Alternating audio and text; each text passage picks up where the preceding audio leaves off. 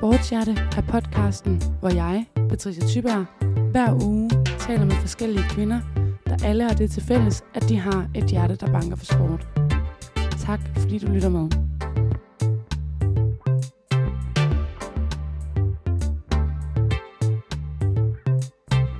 Det her afsnit er sponsoreret af Derma, det danske certificerede hudpleje- og solcreme-brand. Dagens sportshjertegæst, hun er sejler, og når det kommer til sejlads, så er brugen af solcreme altså af helt afgørende betydning. Sejlads det er en sport, der indebærer typisk langvarig eksponering for solen på åbent hav, og der er der altså ikke meget skygge til rådighed. Så også her er solcreme en nødvendighed for at beskytte sejlere mod solskoldning og de skadelige virkninger af UV-stråler. Når man så vælger en solcreme til sejlads, der er det vigtigt at vælge en bredspektret solcreme, der beskytter både mod UVA og UVB-stråler. UVA-stråler, det er de stråler, der trænger dybere ind i huden og kan forårsage langtidssigtet skade. Dem gider vi altså virkelig ikke have. Og UVB-stråler, det er dem, der så står for solskoldningen. Det gider vi bestemt heller ikke at have. Nå, men det er altså en virkelig god idé at vælge en solcreme med høj faktor, altså gerne faktor 30 eller 50, for at give tilstrækkelig beskyttelse.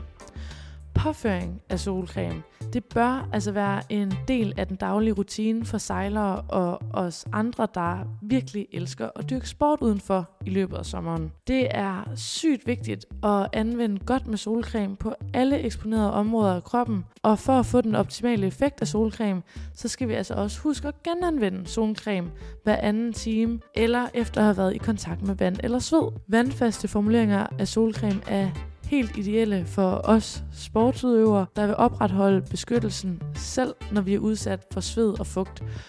Og alle Dermas solplejeprodukter, de er vandfaste. Det er genialt. At bruge solcreme regelmæssigt er nøglen til at opretholde en sund og beskyttet hud under sejlads og andre sportsgrene, der bliver udfoldet under solens stråler.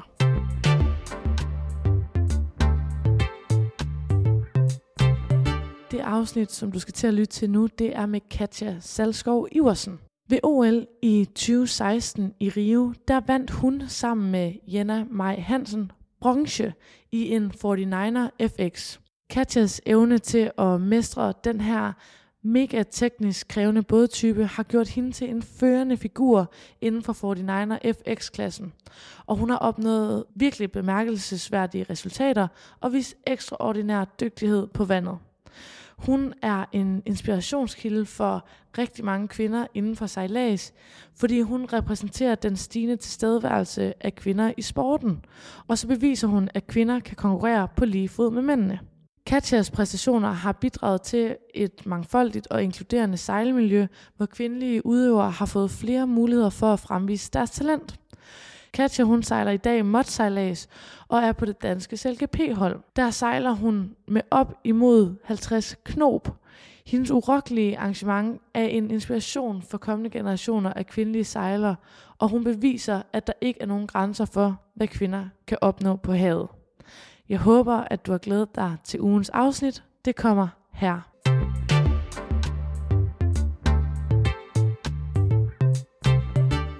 Katja Salskov Iversen, velkommen til Sportshjerte. Tak. Du er professionel sejler, og sejler i dag CLGP, og så sejler du også i en båd, der hedder en hvad for noget? Vi sejler også meget i en mod. En mod? Ja. Og hvordan karakteriserer vi lige den båd? Det er sådan en øh, meget lille bitte båd. Den vejer 40 kilo og føjler lynhurtigt hen over vandet. Enmandsbåd. Så der kan jeg komme ud, når jeg bare gerne vil være mig. Sådan. Okay, og jeg, for lige at få nogle af dine sådan, præstationer på bordet her, så har du øh, en, en OL-bronzemedalje fra Rio i 2016. Ja. Ja, som du vandt sammen med en makker. Ja, sammen med Jena. Yes. Og det var i hvilken type båd? Vi sejlede 49er FX, som er en tomandsjolle, og ligner lidt sådan en, et, et, et surfbræt, hvor man så bare kan, kan sejle med et ror og et svær også. Tjek. Okay, så du har ligesom også været mange både omkring. Jeg har været Kan man nogen allerede både, høre. nogen både omkring, men øh, jeg tror, Ja. jeg har mange endnu. Okay, spændende. Men altså, og velkommen til igen. Øhm, og jeg er bare spændt på, fordi jeg har øh, tidligere lavet et afsnit med Anne-Marie Rendum, som du også kender, Mm. og sejler på CLGP-hold med. Men jeg må bare sige, der er stadigvæk så meget i sejlsportsverdenen, som jeg glæder mig til at blive klog på med dig.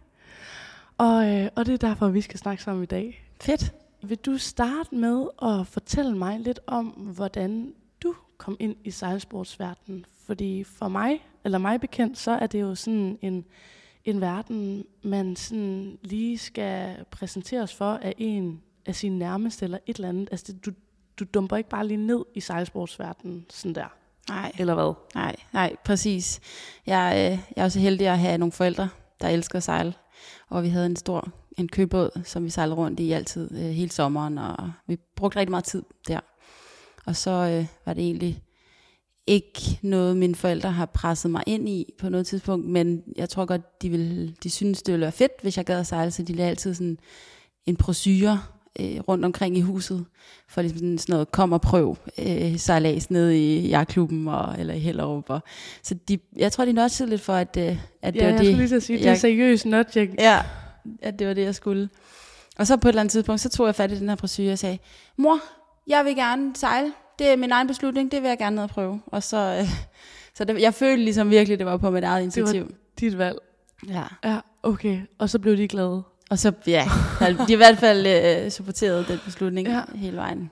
Og, og hvad, hvad sker der så? Altså, man kommer ned og siger, hey, jeg vil gerne prøve at sejle. Altså, hvad starter man med at sejle i? Og, Jamen, ja. så kom jeg ned i Jacqueline Fursyn og sejle optimistjolle, som ja, i hvert fald dengang, tror jeg, var den eneste vej ind, når man var, øh, jeg, hvad, hvad var jeg, syv år. Ja. Øh, nu tror jeg, at der er lidt flere muligheder. Det hele er blevet lidt mere hipt og hurtigt, og lidt mere øh, fokus på samarbejde også. Men, men dengang var det rigtig meget optimistjollen, man startede i. Okay, og du var syv år? Ja. Ja. Og var du bare sådan, det her, det er for fedt, og jeg skal bare sejle resten af mit liv? Eller, altså, hvor, hvor, hvor sker det ligesom, at du bliver grebet af det, eller det tager det til det næste niveau? Mm, jamen i starten var det rigtig meget det sociale. Jeg kom derned først. Det var mega sjovt at være dernede sammen med nogen, hvor man kunne få lov til at lege. Og, altså det var, jeg, jeg mindes ikke, at det var... Altså det var, det var grineren at komme på vandet, men det var lige så sjovt at komme på land og lave de ting, vi skulle lave der. Øhm, så kan jeg huske sådan noget, efter et par år, der fik jeg lov til at sejle et stævne i Skelskør, Sjællandsmesterskaberne, som jeg vandt. Og, og, det, og der kan jeg huske følelsen af at, øh, at vinde for første gang. Og, og den her øh, konkurrence, der ligesom blev vækket til livs i mig, der, det var virkelig fedt. Og så efter det var jeg meget mere konkurrencepræget og kunne forstå, hvorfor man skulle træne. Okay. Fordi så ville man også kunne vinde. Og, Ja. Hvordan føltes det der for dig at vinde din første konkurrence? Men det var bare, det var, det var virkelig fedt, og jeg vandt jo over alle drengene også, som lå og, og kæmpede, og altså det, det er som om, at det var bare fedt ligesom at sætte alle på plads, og kunne stå der jo også på skamlen og bare ja, fejre. Så det, det, var, det var virkelig noget, som jeg tror har drevet mig på en eller anden måde øh, siden. Jeg synes bare, det der med at, at bevæge sig ned på vand og i alt slags vejr og sådan noget, det kan godt være sådan semi-barsk sport, altså sådan som barn at gå til, og der er jo også noget med, at altså, der er noget sådan lidt farligt forbundet med det. Også, altså, du, det er vand, det kan være voldsomt og vildt, og du kan falde ud af båden og Mm. alt sådan noget. Altså sådan, var der noget i det der, du var sådan, ja, lidt bange for eller nervøs for, eller synes du bare, at hele den del var interessant eller sådan dragende? Ja, jamen, der var helt klart noget, der var lidt uhyggeligt. Altså jeg kan huske at vågne, hvis, hvis vi sov på havnen i en campingvogn eller ude i en af bådene, hvordan man kunne vågne en morgen, og så de her fald, der ligesom larmer på masten. Hvis, Fald? hvis det, ja, øh, snore, Ja. som man hiver sejlene op med. Ja. Øhm, når båden ikke har sejl oppe, så, så hænger snoren tæt på masten, Ah, og hvis det så blæser, så flaprer Ja. snoren på Ja, masten, ja. og det larmer. Og den lyd er sindssygt uhyggelig, når man er lidt for lille til båden, og ved, at man skal ud og hænge hele dagen, og vælte rundt, og det er koldt og hårdt. Så der, altså den, og den sidder faktisk altid stadig lidt rigtigt? i mig. Ja. Okay. Fordi man ved bare, at det bliver en hård dag, når, øh, når den lyd, den ligesom er der. Ja, okay. Så jeg tror altså, der er jo ikke, jeg tror, det er de færreste, der elsker at stå op sådan i december, øh, og det er mørkt, når du står op, og det er nærmest mørkt, når du sejler. Ja, fordi hvordan er det i Danmark? Altså, det er jo ikke sådan lige frem det bedste land i verden at være øh, sejler i, vel? Nej, altså sådan... nej, der er rigtig mange måneder, hvor det ikke giver mening ja. at sejle. Men, men på den anden side tror jeg også, det er det, der har gjort, at øh, altså, vi i Danmark er en rigtig god øh, sejlnation. Og der er måske noget element af det her roughness. Altså, vi gør det, uanset hvad vejret er, og ja, klør på sådan lidt uh, vikingestil. Og ja, det tror jeg giver et eller andet. Det har i hvert fald givet mig, mig meget, at jeg er blevet sådan en hård, robust. Øh, robust på den måde, ja. Ja, okay, så I sejler simpelthen, altså også bare på det danske vand om, om vinteren? Ja, det gør vi også. Jeg vil sige, man kan blive lidt... Øh, lidt fin på den med årene, hvor ja, øh, okay. at, der er det lidt nemmere at rejse rundt og sejle i lidt, lidt varmere lande. Ja. Øhm, Hvis man også har økonomien og måske niveauet eller hvad. Præcis. Ja. Men jeg vil sige, efter at have fået min nye båd, min mod, øh, hvor igen økonomien er, øh, er mere begrænset, der er jeg begyndt at sejle om vinteren igen herhjemme. Og det kan også noget, altså det er bare, øh, der er ikke noget, der er dårligt vejr, det er dårlig beklædning. Tjek. Ja. Det, det er simpelthen, det passer. Ja, det gør det. Okay. Ej, det synes, jeg, det synes jeg virkelig er sejt. Og også interessant, hvis det måske er faktisk de barske vilkår i Danmark, der kan være med til at gøre Danmark til en så stærk sejlnation, fordi det er vi jo alligevel, og vi har også sindssygt meget vand omkring os. Øhm, så det ville også være ærgerligt, hvis vi ikke var det. Men tror du simpelthen, at det er en af hovedårsagerne, eller hvorfor har vi simpelthen bare nogle virkelig gode forhold til sejlsporten i Danmark, eller hvordan er det med det? Jeg tror, det er en af årsagerne, men jeg tror, der er mange. Øhm, jeg ved, at på det danske landshold, som jeg har været en del af i mange år, der øh, tror vi på, en, at, at det faktisk er kulturen, der gør, at vi er rigtig dygtige til at øh, finde talenter og øh, vidensdele med unge, såvel som gamle, sådan så at vi som gruppe bliver bedre. Og det synes jeg, jeg har kunne mærke også, når, når jeg møder andre øh, nationaliteter, som de er bare ikke gode til at dele viden på samme måde, som vi er i Danmark. Og det her med at samarbejde. Og, så det tror jeg egentlig er en større grund, end det her med ja. vejret. Men, ja. men øhm, der er vi virkelig dygtige i Danmark til at kunne at gøre hinanden bedre. Og få Ej, det er fedt en større brutogruppe, der bare er dygtige. Og, og hvorfor tror du, vi er det? Altså er det noget, der går sådan langt tilbage, altså kultur, sejlkulturen i Danmark? Eller fordi jeg synes umiddelbart sådan, øhm, også måske, at man kunne udefra have en forestilling om, at det er en lidt ekskluderende verden, eller sådan, den er sådan lidt tof. Ja. Men, Ej, det er jeg ked af, at du siger. ja, ej, det kan eller jeg forstå. det der med sådan, at indgangsbarrieren er høj, og altså sådan, man, man skal have en eller anden sådan, øh, et højt bundniveau viden, for at du ligesom bare går i kast med sejlads. Ja, det er, det er svært at komme ind i sejladsen. Der er så meget, man ikke forstår, og det er rigtig meget drevet af naturens kræfter, som også bare er en svær dimension. Så det er, det er svært at komme ind. Det, det kan jeg godt forstå. Øhm, men jeg håber, at når først man kommer ind og møder op på havnen, at man bliver taget godt i hånden ja. og ligesom hjulpet på vej. Ja. For vi vil gerne have flere på vandet, og ja. vi vil rigtig gerne inspirere til, at altså, der, der er rigtig mange måder at sejle på en ting er den måde, jeg gør det, hvor det er professionelt og, og kapsalas, hvor man skal vinde. Men, men jeg ser også bare så meget værdi i at sejle for sjov, for at nyde naturen, og altså, der er rigtig mange både, hvor man kan komme ud flere på en båd, og øve kommunikation og samarbejde, og ligesom dyrke en kultur. Ja. Og det vil jeg gerne inspirere til, ja. fordi det får man ikke særlig mange andre steder. Nej.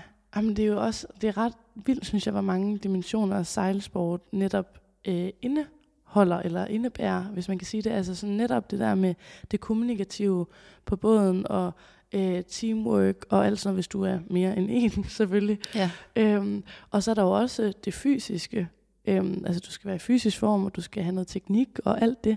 Og så er der jo også netop vejret, altså vejrforhold, øhm, som man skal kende til alle mulige ting. Præcis. Ved. Og det plejer lidt at se sejlsport som, det er ikke en sport, det er mere en, en livsstil. Fordi ja. der, er, der er så mange dimensioner, øh, og der er så mange måder, man kan gøre det på. Man kan gøre det hele sit liv.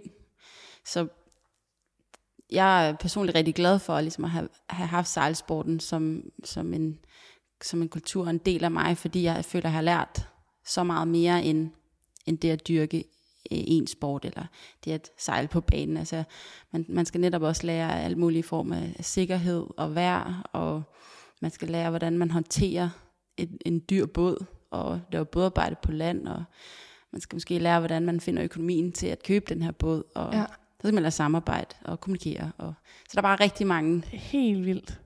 Ja. Det kan jeg godt høre. Men altså, du begynder at dyrke det mere, og sådan, fordi nu er det jo, at det er noget, du i den grad lever af. Altså, det er jo blevet din levevej at være sejler. Så, så hvad, altså, hvordan skete den udvikling? Altså, hvornår fra at du vandt din første konkurrence der, hvor gammel var du var der? Jamen, der har nok været 10 år. Der har du været 10, til du i dag er 28, ja. og har vundet en del flere ting. Hvad skete der derfra? Øhm, jamen, det der egentlig altid, det der har været lidt sjovt ved mig, er, at jeg har aldrig troet, jeg skulle være professionel sejler. Jeg havde ikke troet, jeg skulle være, hvor jeg er i dag. Øhm, og det kan nogle gange være lidt svært, om jeg, om jeg, altså jeg har nogle gange tænkt, at jeg er uambitiøs. Jeg kan huske, at der som måske 15-årig, jeg blev ligesom ved med at sejle optimist, og så sejlede jeg nogle lidt med ungdomsbåde, og så begyndte jeg at få nineren. Men, men der er der kommet nogle enormt inspirerende øh, sejlere, øh, og, og snakket til os og sagt, sådan, om hvis I vil OL, så skal I det her, det er fuld fart. Og, og jeg kan huske, at jeg blev altid skræmt lidt væk af det, fordi jeg synes, det var, jeg kunne ikke se mig selv. Altså, der var måske ikke lige en vej lige nu, så jeg, jeg tænkte ikke, at det var noget, jeg behøvede at tænke på. Og, jeg synes og bare, hvorfor det var, kunne du ikke se dig selv der? Det virker bare, altså OL, det er godt nok for dygtige mennesker. Altså, jeg tror lidt, det, det er med den på, at når du er 15 år, så, så er det svært at se dig selv, at du skal op og konkurrere mod de allerbedste i verden om 5-10 år.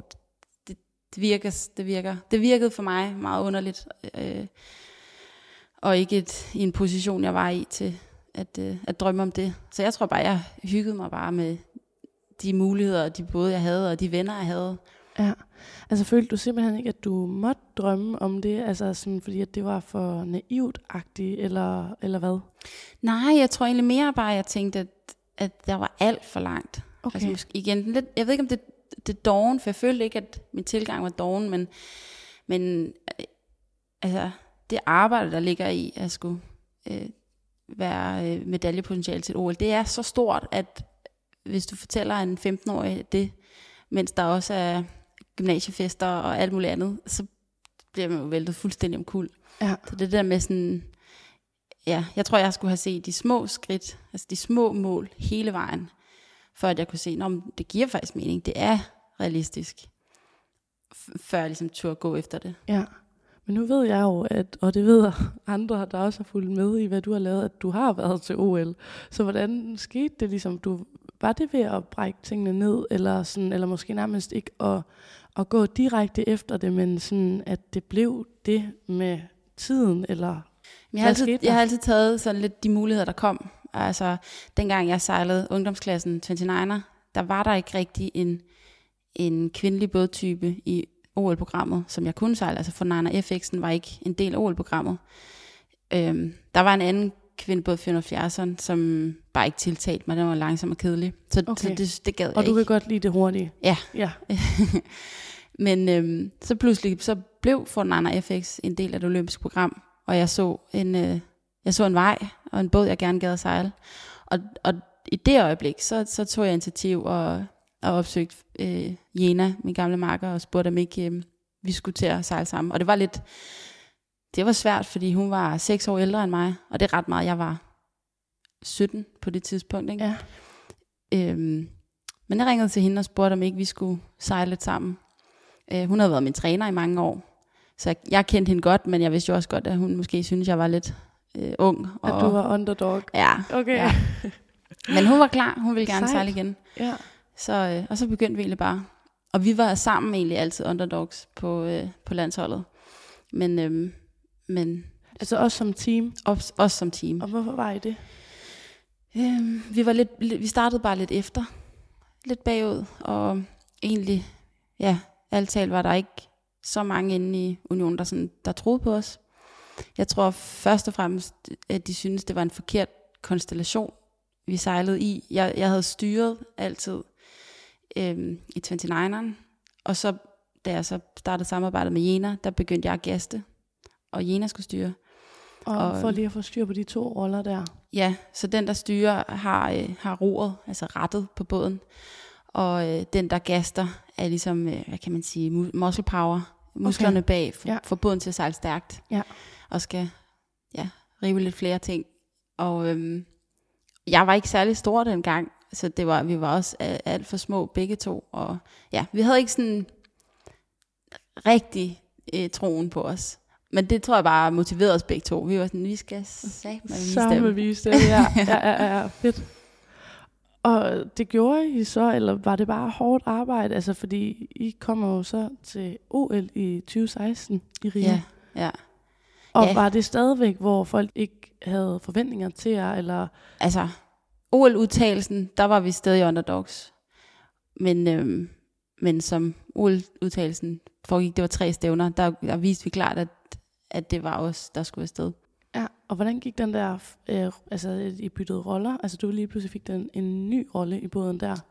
Det var først, altså jeg, jeg fik en ny rolle meget tidligere, så, Ja. jeg, så jeg blev gas lige så snart vi startede, startede med Fortnite. Men gik det bare godt? Altså sådan, Nej, det var mærke, rigtig svært. Du følte dig tilpas der, eller hvad, hvad skete der? Nej, det var, det var virkelig svært. Det var, øhm, jeg var vant til at, at sidde med roret og tage den endelige beslutning. Og øh, pludselig at skulle overlade det til Jena, det var helt svært. Jeg blandede mig hele tiden. Og det var Okay. enormt irriterende for os begge to. Ja, Men, øh, men altså, man kan vende sig til alting. Og jeg fandt ud af, at det at være gast er mindst lige så vigtig en rolle for at få til at spille. Så ja, det, det accepterede jeg med tiden. ja. Så måske også det med at forstå, sådan, eller opleve øh, rollens sådan, vigtighed var vigtig for dig. Altså for, at du ligesom fandt mening med den. Altså at du skulle føle, at du ligesom bidrog med noget væsentligt. Ja, ja Eller det er en god pointe. Ja, jeg skulle ligesom ja, acceptere, at, øh, at jeg kunne være øh, lige så meget med. Og jeg tror også, en del af det, der driver mig i sejlsport, er spillet på kapsalasbanen. Det taktiske og strategiske. Og jeg tror, jeg havde en idé om, at det, alt det ansvar lå på styrmanden.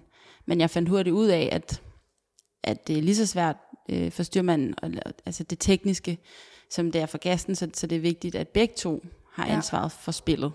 Klart. Så, så øh, ja, jeg kunne influere den rolle rigtig meget, Ja, ja, og så ja, blev ja. den ligesom jeg ville have den. Men sådan et øh, makkerskab eller partnerskab, eller sådan, det må også være intenst. Altså der, og du siger, at det skulle vi lige finde ud af, og sådan noget. Altså det er vel afgørende for, at man kan skabe resultater, at man lander et eller andet godt sted i sådan et makkerskab. Og gik der noget tid før, at I gjorde det, eller hvordan var dynamikken? Jeg synes egentlig altid, at dynamikken har været rigtig god. Vi har, ja, jeg var heldig at finde, jeg tror, den bedste makker, jeg nogensinde har haft øh, første forsøg. Altså, det var, øhm, det var et helt rigtigt match, og dermed ikke sagt, at vi ikke havde vores problemer. Men vi, var, vi fungerede rigtig godt sammen, og det her med alderen, aldersforskellen, det gjorde noget godt. Øhm, hun var ligesom den rolige og eftertænksomme, og jeg var lidt mere bare bombastisk og derudad. Og, og selvfølgelig så skabte det nogle dilemmaer og diskussioner, men jeg tror, det gav den helt rigtige cocktail ja. I sidste ende.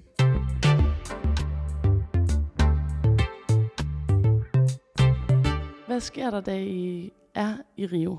Jamen, altså jeg ser tilbage på det som fantastisk event. Vi var virkelig klar. Altså det der er ved OL, det er jo det, er jo, det, er jo det du forbereder dig til i fire år. Og det er altså ikke særlig nemt at forberede sig til noget i fire år. Det kan hurtigt gå galt. Men jeg synes virkelig, vi var der, hvor vi skulle være, og vi vidste, at vi havde gjort alt det, vi kunne for at præstere. Og så er det jo mere afhængigt af dagen og af de andre både, hvordan vi ville ende op. Og vi gik på vandet, og vi sejlede bare sindssygt godt. Øhm, men bortset fra, at det første race, vi havde, der vælger vi at 20 start. Ui. Og når man gør det, så får man, altså, så bliver man diskvalificeret og får en sidste plads. Så det var lidt sådan, det var en hård start, men en enormt god øvelse, ikke? Fordi så for, altså, får man virkelig trænet, eller får virkelig brugt, at, øh, at man har trænet rigtig meget mentalt op ja. til, fordi det er jo bare at komme videre. Altså, vi vidste godt, at vi skulle ikke ændre noget som helst. Vi skulle fortsætte med at gøre det allerbedste, vi kunne. Og, øhm, og det gjorde vi, og det lykkedes os også at, at føre OL øhm, nogle af dagene. Og ja, vi sejlede så godt, at den sidste dag inden, øh, inden medal race, der lå 1, 2, 3 og 4 af point. Så det vil sige, der var en sejlads på 10 minutter. Vi skulle ud og race. Det er løgn, den var ikke på 10 minutter. Det var den ikke dengang. Den var nok lang nok. Men et, et race, der talte dobbeltpoint, og det vil sige, uanset hvem der vandt af os fire, vil vinde OL. Okay. Så det var en ret vild situation, at vi havde formået at sætte os selv et sted, hvor at vi havde mulighed for at vinde OL Ja. sidste dag. Ja. Øhm, og det er nok også derfor, at vi var lidt skuffet, da vi så endte med at sejle over mållinjen som træer, fordi mm. Vi havde virkelig set, set Ja, det var kunne tæt for på. os. Ja. Ja. Men var, mærkede du der et pres, eller altså, ja, nervøsitet, eller hvad, hvad var det ligesom sådan, der ja, mega pres. der? Mega pres. Ja. Altså, og, og det er selvfølgelig en af de ting, som jeg også har arbejdet meget med efterfølgende, altså prøve at håndtere naver. Men problemet er, at det er svært at øve, fordi du får kun de, De naver der- på den dag. Ja. Øh, så er jeg mega nervøs. Men, øhm, men jeg synes egentlig, vi sejlede ja, virkelig flot. Der var ikke, øh, og vi støttede hinanden meget. Det er tit, når du er to, så er det kun en af os, der får lov til at gå i panik eller stresse. Okay. Så hvis den ene stresser, så er den anden meget rolig Ja. og får den, og får den Anden ned. ned. Og så kan det godt skifte øh, halvvejs i salat, så begynder den anden at stresse, men så kan den Okay, ene ligesom, interessant. ja, der er man ligesom, man, det er som om, at man har et fælles ansvar for båden. Så Ja, hvis den anden ikke tager ja. sig sammen, så bliver man nødt til selv Ja, at gøre det. ja, ja, ja. Det kender jeg godt fra mit forhold. Ja. ja. Ej, men det, det er virkelig, virkelig spændende. Og altså, hvem, hvem vandt, og hvem blev nummer to? Og altså, ja, hvem var det? Det var Brasilien, der vandt, Ja. og New Zealand blev to. okay, så Brasilianerne, de har været glade. Ja, Ja. og noget så er det da dem, der skulle Eget vinde. hjemland. Ja. Og Ja. vi var faktisk også samarbejdspartnere med de to både. Okay. Så os tre var et team op Nå. Mod OL. Så på Okay. den måde var der jo en vis irritation, fordi jeg vidste jo, vi var bedre end dem, men Ej, Men også, øh, shit. ja, det var også de rigtige, der vandt, Okay. okay. når det var. Ja. Har det været din største præstation i din karriere for dig, det her? Den her bronzemedalje til OL? Pers- personligt har det ikke været det største. Altså, det var det største begivenhed og event, jeg har sejlet nogensinde. Men, men jeg var enormt skuffet. Vi var enormt skuffet over en tredje plads. Ej, det er også specielt det der med at have vundet noget så stort, men alligevel være skuffet. Ikke? Ja. Eller jeg ved godt, det ikke var første plads, eller guld, guldet I ligesom vandt, men at vinde bronze er jo også en stor sejr. Ja, og det kan Sidder jeg jo jeg godt se. her tænker, ja, det kan jeg godt se, når jeg tænker tilbage og er rationel omkring det.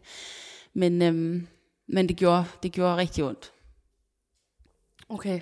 Det gjorde det. Det er, det er når man Gør er det så det stadig i dag? tæt på. Det gør det, hvis jeg sådan dykker ned i de følelser. Ja. Men jeg vil også sige, altså, det at have en medalje til OL har, har givet mig rigtig mange muligheder efterfølgende, så jeg er også enormt glad for, at det, at det lykkedes. At det blev en medalje. Ja, Ja. øhm, så det, det er sådan, man, jeg kan se tilbage på nogle dage og være enormt stolt, og nogle dage at være, være ked af det og gå lidt i en mørkt mode. Ja, øh, jeg kan godt mærke det på dig, at, sådan, at det, er både, det er både glæde og det modsatte. Ja, Ja, okay. Men, men hvad har så været den største personlige præstation fra din side, når du siger, at det ikke har været den her bronzemedalje til OL i Rio i 2016? ja. Altså, det, måske for Jena og jeg var det det at udtage os, tror jeg. Det var, det var virkelig et fantastisk moment for os personligt. Det var hvor, virkelig hvor stort. skete det? Det var i øh, Florida efter det sidste udtalelsestævne. Og øhm, det var bare, det var også bare en kæmpe lettelse og sådan en milestone, at øh, det var os, der skulle med. Og vi havde igen proved them wrong. Det var, Ja, det var virkelig sejt. Øhm, fordi tit det der med, at altså vi har både vundet EM og VM også, hvilket har været rigtig godt også, men, men det at stå jo på, på skamlen har ikke altid været lige så fedt, som jeg forventede, det ville blive. Nej. Så Og Det- hvorfor ikke, tror du? fordi vi gjorde bare vores bedste. Altså vi gjorde bare, vi sejlede jo bare. Så det er lidt følelsen af, at, øhm, at når man ser nogle andre opnå det, så gjorde de det bedre end en, og de gjorde noget, man ikke selv kunne. Men når jeg står op på toppen selv, så, jamen, jeg gjorde bare det, jeg er dygtig til. Altså, jeg Ja. hævde ind i sejlet og sejlede rundt på banen, og så kom jeg først, fordi de andre ikke var lige så gode, men, men jeg gjorde ikke noget ekstraordinært. Nej, så du oplever ikke sådan den der forløsning, man måske ellers tænker, at mange har forbundet med Mm, en plads på skamlen. ja, præcis. Okay. Og det, men det, og det, det, det er egentlig, jeg er gang på gang, når man står på toppen, at, øh, at jeg oplever den følelse. Men det er underligt for, hver, for nu også, jeg, når jeg ser dem, der vinder øh, CLGP-stævnerne, jeg, jeg er så ivrig efter at få den følelse, som jeg tror, de har. Men ja, spørgsmålet om, når man så står der, Ja. at, at følelsen slet ikke er sådan. Okay, det synes jeg, det er ret interessant. Altså, det kender jeg jo fra alt muligt andet, at man sådan kan idyllisere Ja, de der ting, ikke? Eller alle mulige ting, hvor man tænker, ej, hvis man bare oplevede det en dag, eller hvis man bare kunne opnå det, eller sådan noget. Og når man så gør det, så er det sådan, hold da op, altså, var, altså, var det det? var det bare eller det? det? Ja, Men, men, men, men jeg må faktisk sige, at jeg har ikke hørt nogen sige det sådan om øh, en podieplads før, fordi det er sådan, Nej. det er jo det hele dit liv handler om, for fanden. altså, det, det synes jeg er ret, ret vildt et Ja. eller andet sted. Ja, og det, men det er også, jo ældre jeg er blevet, jo mere er jeg også blevet opmærksom på det. Det er så meget mere processen for mig. Ja, Det, okay. er, det skal bare være så sjovt at sejle, og jeg skal lære alt muligt andet end det at sejle, før det giver mening for mig. Ja. Og jeg bliver stadig mega drevet. Altså jeg skal vinde, når jeg sejler. Jeg er meget, meget konkurrencemenneske, men, men jeg ved godt, at det er ikke det værd, hvis det kun er for at stå øverst på skamlen. Mm-mm. Mm-mm. Du, jeg føler, du har nævnt nu et par gange, det der netop den sådan, mentale del af sejlsporten, hvor vigtig den også er og har været for dig i situationer, der har været afgørende for ja, et godt udfald eller sådan, ikke? Jo. Hvor, øhm, hvor meget har du været inde og arbejde med det, eller træne med din mentale sådan, performance? Det er noget, jeg gør ret meget, og har, har gjort meget, og så lidt perioder, hvis, hvis der er et eller andet specifikt, jeg kan arbejde med, så, så bruger jeg meget tid på det. Øhm, men, men jeg er bare enormt opmærksom også på, at jeg bliver nødt til at være mentalt forberedt på dagen. Jeg har nogle bestemte ting, jeg gør. Jeg prøver for eksempel for tiden at eksperimentere med at tage fem minutter, hvor jeg mediterer, inden mm. jeg skal Mhm. præsentere. Øh, fem minutter, hvor jeg laver noget taknemmelighedstænkning. Ja. Øhm, og så fem minutter, hvor jeg visualiserer dagen, hvordan jeg forestiller mig, at den skal gå, og, og hvordan vi tager de rigtige beslutninger og gør de rigtige ting.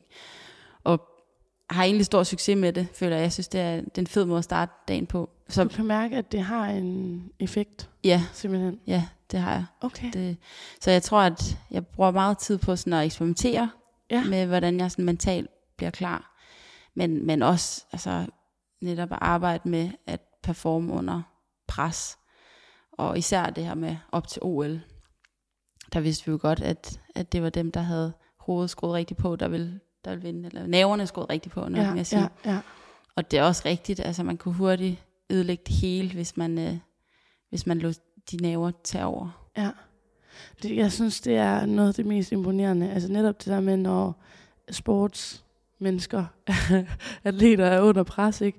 og at man alligevel kan gå ind og levere det arbejde, der skal leveres, og, og gøre det helt altså sådan upåvirket, eller sådan, det er nok de færreste, der er upåvirket, men sådan, jeg synes, det er virkelig imponerende, fordi jeg, jeg har ikke selv stået i en situation nogensinde, altså sportslig præst, præstation, hvor jeg virkelig skulle ind og sådan, ja, levere noget til en medalje eller noget, men sådan tanken om det, det, det var også, altså, wow, altså, Ja. det er voldsomt, og det må også samtidig være mega fedt, altså når det først er i gang. For mig tror jeg nærmest optakten vil være værst. Det er, det er jo tit inden man tager på vandet, eller når man går i seng. Når Ja. ja. jeg går i seng, der, Ej, ja. det, det, det kan være det værste. Ja, Men når først du er i flow, og du ved, nu, nu er det jo bare at gøre mit bedste, ja. så, ja, så kører showet ligesom. Selvom at det ikke altid er de der pladser op på skamlen, som har været de allervigtigste for dig, så tænker jeg, at du alligevel, altså sådan, du må have haft en del af dem, der også gør, at du har kunne gøre sejlads til din levevej. Og hvordan er det sådan økonomisk, og sådan, kan du bare, har det været easy peasy, eller er det noget af et arbejde at få det til at hænge sammen? Øh, det er stadig noget af et arbejde at få at hænge sammen. Jeg blev færdiguddannet fra DTU i december, så på den måde føler jeg først, at jeg, jeg føler stadig, at jeg er helt grøn på markedet i forhold til at være øh, professionel sejler, at det kun er det, jeg lever af. Øhm, så nok ikke altså, bedste. du har haft en god SU ved siden af? Jeg har haft min ja. gode SU. Ja. Og det er som om, at så længe man får SU, så, er der ikke, så kan det ikke gå galt. Nej. Ah, ah. Men øh, nu står jeg ligesom mere på, på egen ben, og altså, det er et arbejde at få det til at spille sammen. Også fordi der er ikke rigtig nogen garanti i det jobs, man får. Man skal, det er det, der ligesom at være freelancer. Altså jeg skal finde mit eget arbejde, og nu er jeg så heldig at være en del af CLGP, og øh, være på det her projekt. Men jeg er kun det, jeg var på mit sidste stævne, så hvis ikke jeg præsterer, så, så er jeg også ude af døren igen. Så, så det er jo ligesom, man skal hele tiden holde sig dygtig og gøre sig bedre. Øhm, og så synes jeg også, for mig handler det også om at finde min egen vej ved siden af, så jeg ikke er afhængig. Altså det, mit værste mareridt er at være, det er at være afhængig af, af løn. Så jeg skal også... Ligesom, eller sådan dine præstationer, eller hvad? Ja, præcis. Altså det nytter ikke noget, at, øhm, at det er CLGP, eller det, at det er den, at den indkomst, jeg får der derfra, skal, skal, skal give mig en sikkerhed. Nej. Så jeg bliver også nødt til at finde min egne vej, ligesom at, at skabe noget, som driver mig ved siden af. Ja. Og hvad, hvad skaber du så her? ved siden af? Jamen, der er jeg meget i gang. Jeg prøver, jeg vil rigtig gerne øh, lave flere foredrag, for eksempel. Jeg elsker at komme ud og inspirere mm. til, at, øh, altså jeg synes, som vi har snakket om før, at sejlsporten, den giver så mange ting som til livet, øh, som man kan bruge alle mulige andre steder. Det at snakke om, hvordan man når sine mål, øh, og inspirere til at ja, kæmpe for tingene, eller øh, hvordan man kommunikerer. Eller, så jeg synes, jeg har rigtig meget at byde på, når, når virksomheder vil snakke med mig, for eksempel. Ja. Øhm. Og så, så du er ude hos virksomheder og holde foredrag om, hvordan sådan, de måske kan im, altså sådan implementere nogle af de tankegange, eller øh, strategier, eller whatever. I bruger på vandet. Nærmest ind i en helt anden kontekst. Lige præcis, for det er jo sådan med, med sport, det er jo lidt ekstremt. Øhm, det er lidt svært at se øh, en til en, hvordan det hænger sammen, men for eksempel, hvordan den måde, vi samarbejder på, er, den er helt essentiel for, at vi kan præstere. Og hvis, hvis jeg kan skære ud pap, hvordan vi gør det, så er der rigtig mange ting, som en, en virksomhed eller en afdeling kan tage til sig. Øhm, og måske bare bruge en brøkdel af, og ja, så faktisk ja. virkelig øge deres samarbejde. Mm. Så ja, jeg tror, der er rigtig meget, som øhm, den verden kan, kan tage, eller som, som, som sporten kan inspirere til ja. i, i den virkelige verden. Helt sikkert. Ja. Det kan jeg kun forestille mig. Og så hvordan ser sådan en uge ud for dig? Altså, fordi du rejser vel også rundt i verden en hel del. Ja, vi, vi har. Så den nye sæson i CLGB starter her om ja. to uger i Chicago. Mm-hmm. Og så øh, er der 12 events på et år cirka, altså på den her sæson. Så vi rejser cirka en gang om måneden i en uges tid. Og så derudover er der en del analytisk arbejde og, og vi skal analysere, hvordan vi har sejlet. Det er sådan med de her både, vi kan dårligt få tid til at sejle i dem, så man får vidderligt kun lov til at ræse stævnet. Og så skal vi alligevel prøve at forbedre os fra gang til gang. Så der ligger rigtig oh, mange timer i at prøve at... Crazy, få, synes jeg. Ja, vi, vi prøver virkelig at gøre os bedre og bedre, øh, uden at sejle. Ja. Og når det så er sagt, så vil vi også gerne sejle andre både ved siden af. Så vi har også nogle ja, nogle mindre både, vi sejler rundt i, og træner nogle helt specifikke ting, som vi tror ja, på okay. kan blive bedre. Ja. Og så er der ja, min egen modsejlads, når jeg får tid til det. Og så, så jeg netop prøve at skabe et, øh, et netværk og en, en platform ved siden af, hvor jeg kan komme ud og inspirere ved siden af. Ja. Ja. Så det er lidt det, de ting, Ja. dagen bliver fyldt op med nu. Og når du så er herhjemme, som du er lige nu, hvad, øh, altså, hvor træner du så på vandet, og går, skal du rigtig meget i fitness for at holde dig i form, eller hvad laver du sådan ved siden af, og hvor, hvor vigtig er kosten egentlig for en sejler som dig? Øhm, ja, altså jeg holder, jeg holder til hjemme i København, mm. og sejler her og laver fysisk træning hver dag. Det er lidt en, en del af det også. Ja. Øh, kosten også enormt vigtig. Men jeg tror, at det, det er en kerneværdi i mig. Altså det, det er den måde, jeg er opdraget på, og jeg har levet som en atlet i så mange år, at øh, det, det tager- optager ikke så meget energi, men, øhm, men jeg er bare meget opmærksom på at leve sundt og rigtigt. Ja. Jeg bruger også meget energi på at track min egen Okay. performance og søvn, og hvordan jeg sådan generelt har det for at kunne præstere. Og kan optimere og sådan noget. Ja, lige Okay. okay. præcis. Tester lidt forskelligt, om det giver et bedre output. Og, Hvad har, hvad har du gjort der af erfaringer der? øh, jamen det sidste, jeg har prøvet, det var at- at komme på noget kreatin, for eksempel, Ja. og se, om det hjalp. Men øhm, det, er noget, det er lidt af det igen. Jeg, jeg, det gav ikke noget for mig. Nej. Okay. Men så, så ja, jeg prøver altid, jeg er egentlig af den overbevisning, at jeg ikke har lyst til for eksempel at tage for mange alternative supplementer. Men, øhm, men også åben for at prøve det, hvis nu der er noget at hente. Ja. Og så lever jeg bare, ja, prøver at leve så sundt som muligt.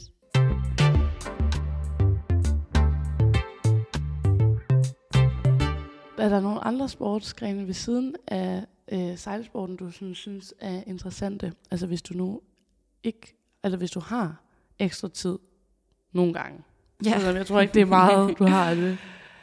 Øhm, altså, jeg, jeg dyrker rigtig meget crossfit også ved siden af. Okay, ja, fordi du ser mega stærk ud. Jeg også, Ja, det må altså komme et eller andet sted fra det der. Okay, ja. Så Ja. CrossFit er også bare fedt, synes Ja, du? der har jeg virkelig fundet den nye passion. Jeg synes, det er så sjovt. Ja. Og igen nok først og fremmest drevet af det sociale. Ja. Det er så fedt at komme ned og være en del af et miljø, hvor der bare er god stemning og høj energi. Og selvom jeg er super træt, når jeg kommer, så har jeg altid mere energi, når jeg går. Og det er jo fantastisk at have. Det er jo sådan, det skal være. Ja, Ja, det kender jeg så godt. Det er Ja. det fedeste, ja. når det er sådan. Men altså, ja, du siger, at sejlsports, altså karrieren kan være rigtig lang. Altså, sådan, det, det, den er ikke, har ikke sådan en aldersbegrænsning, vel? Nej. På den måde. Altså, sådan, og, og derfor så er det også sådan spændende, at du var sådan, jeg skal ikke være professionel atlet. Det var ikke lige det, du forestillede dig, at du skulle være, og nu laver du det, du gør. Hvor, hvor mange år forestiller du, at du skal blive ved med at sejle? Det er jo et godt spørgsmål igen, øhm, fordi jeg har, jeg, jeg har svært ved at se mig selv om fem år, hvad søren jeg laver der. Jeg har bare en idé om, at det er det, jeg vil lige nu, og at øh, jeg har ikke tænkt mig at stoppe lige forløbig. Øhm, så jeg, jeg tror på, at det er, det er noget, jeg kan blive ved med i rigtig mange år, og jeg har også en idé om, at jeg på en eller anden måde kan skabe øh, et, et liv omkring det, og en familie omkring det, men, men jeg er også klar over, at det ikke er det nemmeste at øh, føde børn, og så også at være professionel sejler og rejse 200 dage om året. Og, så der er nogle ting, jeg skal have til at gå op på en eller anden måde med tiden. Mm. Men Ja, jeg, har, ja. jeg har lang tid til, at det skal Der er ske. god tid. Ja, Ja, okay. Ej, det giver god mening. Og så, så synes jeg også, du nævnte det med netop at kunne inspirere andre til at, at sejle, eller få flere piger måske til at sejle. Hvor, altså, hvordan oplever du fordelingen der er på mænd og kvinder i sejlsporten? Jamen, den er ikke øh, helt, som jeg synes, den bør være nu. Øhm, der er helt klart flest mænd, der sejler både altså i den professionelle verden, men også i ungdomsverdenen, flest drenge. Og øhm, jeg ved ikke, om jeg ikke forstår det. det. Jeg tror godt, jeg forstår det, men jeg Altså, hvorfor det forholder sig sådan? Eller Ja, hvad? ja, Ja. ja. Altså, det er lidt mere en ekstrem sport, og det du siger med øh, vind og vejr, og der, der, der er jo ikke nogen grund til, at piger ikke kan håndtere vind og vejr på den måde, men jeg tror, at jeg tror ikke, piger bliver presset til det helt på samme måde, øh, som en, en lille dreng vil gøre. Så der er helt klart nogle ting, helt fra vi er helt små, hvor at, øh, ja, pigerne skal presses lige så meget ud i det, som, som drengene skal. Ja, Men før man finder glæden før man finder det. glæden, præcis, Ja. så skal jo, du skal jo, du skal jo have en succesoplevelse, øh, før det bliver sjovt. Ja, Men så tror jeg også, der er rigtig meget i, at vi er bare ikke særlig mange piger i den professionelle verden, altså dem, hvor, hvor man kan se op til. nej, Og, øhm, og det skal vi også have lavet om på, fordi det, det er i hvert fald noget af det, jeg har manglet som, som lille og som ja, ung sejler. Jeg har ikke sådan rigtig haft en, en kvindelig øhm, sejlsportsstjerne at se op til. nej. Og det, det er jo så afgørende, altså netop for at kunne være med til at ba- bane vejen for den næste generation. Præcis. Og det er jo, det er jo også altså, den årsag, jeg, jeg ligesom startede Sportshjerte, det var for ligesom at fortælle øh, flere kvinders historie i sportens verden og portrættere jer. Øh, og være med til at netop inspirere andre til at andre kvinder, særligt også mænd, de må også gerne være med, men, men altså til ligesom at øh, kaste sig ud i nogle nye sportsgrene, eller blive præsenteret for noget, man måske ikke lige ellers er blevet præsenteret for. Øhm, ja, Præcis. så det er jo det er Ja. virkelig vigtigt. Og jeg kan virkelig mærke, når jeg kommer ud og snakker for unge piger, og egentlig også øh, for min egen alder, og sådan, det er meget, meget inspirerende, og jeg kan mærke, at det tænder en gnist, som, som det måske ikke var tændt før, at, at man kan gå efter de drømme på den måde. Så jeg synes virkelig, at, at det arbejde, jeg laver også med i mit rollemodelsarbejde, Ja. jeg kan mærke, det gør en forskel, og det er bare Ej, så fedt. motiverende. Og så, altså sådan, hvordan er du i dialog med de piger her? Er det også, hvis du bliver øh, booket ud til en skole, eller ud til et eller andet, eller hvordan kommer du ligesom i kontakt med dem?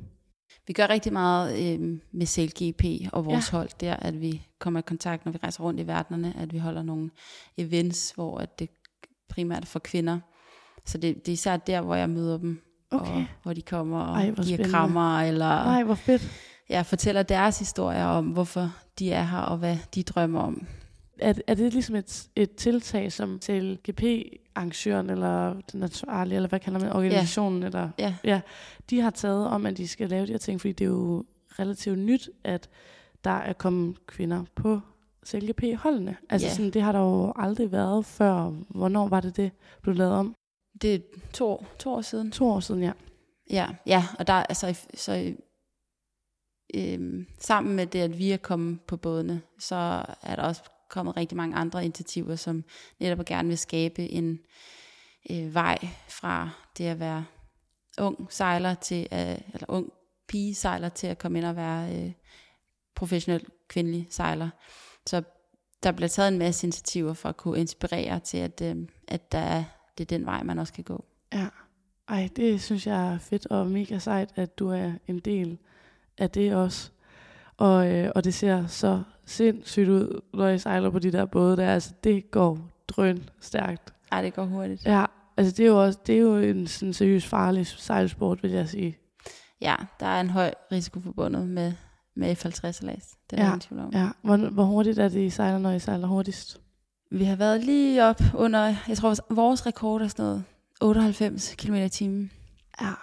Og der, altså, der er jo ikke noget, der hedder en sikkerhedssele, eller en eller I har hjelm på. Vi har hjelm og, og så- en redningsvest, og Ja. lidt impact på redningsvesten. Ja. Altså, der, er- der er enormt meget... Øh, vi skal virkelig performe. Det nytter ikke noget, at der er nogen, der ikke lever eller kan præstere på dagen, fordi en ting er, at man ikke, om man vinder eller ej, men der er også kæmpe sikkerhedselement i det. Ja. Så øh, det, det handler om at stole på sine teammates, at Ja. de leverer. Har du oplevet, at det er gået galt nogle gange endnu? Det er ikke gået øh, ægte galt. Ikke ægte Endnu. galt. Nej, men, øh, men, men der er der, vi har alle sammen haft rigtig ondt i kroppen Okay, til tider. Hvor, hvorfor? Hvis vi har øh, ja, crashet. Altså, nu har vi heldigvis ikke, rig, altså, vi har ikke, vi har sejlet ind i andre både, men ikke hvor, det, øh, hvor der er sket noget med nogen. Nej, okay. Men, øh, men også bare, hvis man sejler 100 km i timen og pludselig flyver ud af vandet og stopper. Altså, det svarer ikke, det er måske ikke helt ens til at køre i en bil og køre ind i en mur, men, men i princippet går det fra, fra 100 km i timen til 0 km i timen. Ja. Øh, og så rører man jo frem i båden og ind i hinanden, og, og det kan godt gøre rigtig ondt. Ja.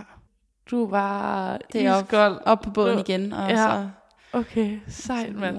Ej, det er virkelig, det er virkelig, virkelig fedt, og, øh, og også øh, et rigtig seervenligt faktisk øh, sejlads, synes jeg. Altså, de har ligesom sådan formået at gøre det rigtig spændende. Øhm, Ja, det er jo det, vi gerne vil, at gøre Ja. forståeligt for alle, og Ja. trække det, i stedet for at det ligger så langt ude, at ingen kan følge med, men at trække det helt ind til land, så man ja. kan komme Ja. og kigge på. Og Mm. Og nu skal du lige om lidt til Aarhus, fordi ja. du skal til Ocean Race der. Og hvad, har du en rolle til det, eller skal du lave noget i forbindelse med det, eller hvordan, hvad bringer dig der til? Jamen, der er jo Ocean Race Leg Start på torsdag, Ja, og øhm, i næste uge. mm. næste uge. Ja. Så der skal jeg, jeg skal hen og, og lave lidt speaking for, øh, at når, når bådene bliver sendt afsted, og, og underholde nogle, øhm, ja, nogle virksomheder over i Aarhus. Så det bliver spændende, og jeg glæder mig helt meget til at komme over og se racet. Ja, det er jo det er virkelig stort arrangement. Kæmpe arrangement, Ja. og hele, ja, hele Aarhus er jo lagt ned af det her. Det, Ja, men, men er det ikke også lidt vildt et eller andet sted, at vi har fået det til Danmark? Eller Jo. sådan, og fået det til Aarhus? Altså, ja, kan du lige bare sætte et par ord på, hvad sådan, ja, hvor stort det egentlig er? Ja, altså, ja, Ocean Race er en af de største sejlsportsarrangementer, og har været der siden 70, eller altså rigtig mange år. Og øhm, ja, det vi har fået det til Danmark, det, der er jo ikke så mange professionelle sejlere i Danmark, øhm, så selvom vi er en god sports, sejlsportsnation, så er vi ikke en stor sejlsportsnation. Så det Aarhus har valgt at sige, at vi vil have Ocean Race til Danmark som stopover, øh, og kæmpet for det. Jeg tror, de kæmpede Som, for hvad kaldte du det? det som et stopover. Stopover? Øh, ja, okay. så, så yes. de faktisk øh, går i mål i Aarhus og ligger til land. Det er kæmpestort. Jeg tror, Aarhus har arbejdet for det i 10 år. Ej, hvor Så, øhm, crazy. Ja, Men hvor mange stopovers er der på det her Ocean Race? jeg ved ikke, hvor mange stopovers der er i år. Nej, okay. Men det er jo sådan, de kommer verden rundt. Det er præcis. Ja. Rundt om jorden. Crazy. Det, det, er et, det, er, det er et rigtig stort event, og jeg tror, at hele Aarhus bliver en, en kæmpe fest. Så hvis Ja. man kan tage forbi, så vil det også være... Øh, ja. Ja, rigtig godt og jeg, vi tager afsted her i slutningen af den her uge. ja, Ja. fedt. Så øh, vi er der til starten af det. Ja. Også fordi der kommer til at ske så meget andet, end det, der foregår på vandet. Det bliver en kæmpe, ja, kæmpe fest også. Ej, fedt. Mega spændende. Og vi har snart talt i en time allerede, Katja. Uh-oh. Og det har været så dejligt at, at høre om din verden, og hvor er du bare mega sej. Og helt sindssygt, at, at du øh, er så professionel atlet, som du er, uden at du lige havde tænkt, at det skulle du være. det, synes jeg, det synes jeg er altså rimelig imponerende. Tak. Ja. Vil du her øh, til sidst give et råd videre til de bankende sportsjer, der lytter med ud fra ja, den erfaring, du har gjort dig igennem din karriere og dit liv Det- indtil videre? Det vil jeg. Ja. jeg. Jeg har så mange ting, føler jeg ikke, jeg vil Ja, sige. Men det er jo, øh, hvis jeg skulle give et råd, så, så kan jeg mærke også, i forhold til det, vi har snakket om i dag, at man må ikke lade sig skræmme væk af alle de muligheder, man har øh, som, som ung sportsudøver, og især som kvinde. Altså, der kan ligge rigtig meget pres på en, om de valg, man skal tage. Men hvis man kan formå at ligesom være i, i det, man er i nu, og gøre sig dygtig til det, man er i nu, så tror jeg, man kan komme rigtig langt. Og, og så behøver man ikke stresse sådan over, hvad, hvad fremtiden skal bringe. Fordi hvis man griber de muligheder, der kommer til en, så, så hjælper universet en på vej, og så, så skal man nok nå rigtig langt. Mega sejt. Det synes jeg er et rigtig godt råd. Og, øh, og bestemt et, som en masse kan bruge. Jeg kan bruge det også, selvom at jeg ikke er i gang med en eller anden sport, hvor jeg kan nå at blive professionel atlet. men, øh, men det er noget, som vi helt sikkert alle sammen kan bruge. Og, og netop det der med også, ja, ikke, ikke øh, se for langt frem et eller andet sted i, hvad fører det med sig, eller hvad, Ja, altså sådan, er tiderne det en fejl, også, og- eller er det... ja. Tusind tak for det, Katja. Og så har jeg øh, et par gaver til dig. Mm. Først så får du lige den her sportshjertekop. Værsgo. Ej, hvor er den fin. Og den er sådan lidt i sejlerånd, den der. Eller mere surfånd. Men der står hang loose. Ejt. og, så, øh, og så får du den her lille, øh, det her lille sunkit fra Derma. fordi at de er sponsor her på den her episode med dig. Og, øh, og dig, som der jo er så meget ude i vejret, altså og solen og vind og blæst, og du må virkelig have brug for solcreme nu her om sommeren, ja. tænker jeg. Jo, så øh, mange tak. du er godt beskyttet der med lidt forskelligt. Så værsgo. Tusind tak. Og tusind tak, fordi du havde lyst til at være med. Det var en fornøjelse. Tak fordi jeg måtte. Vi ses i Aarhus. Ja.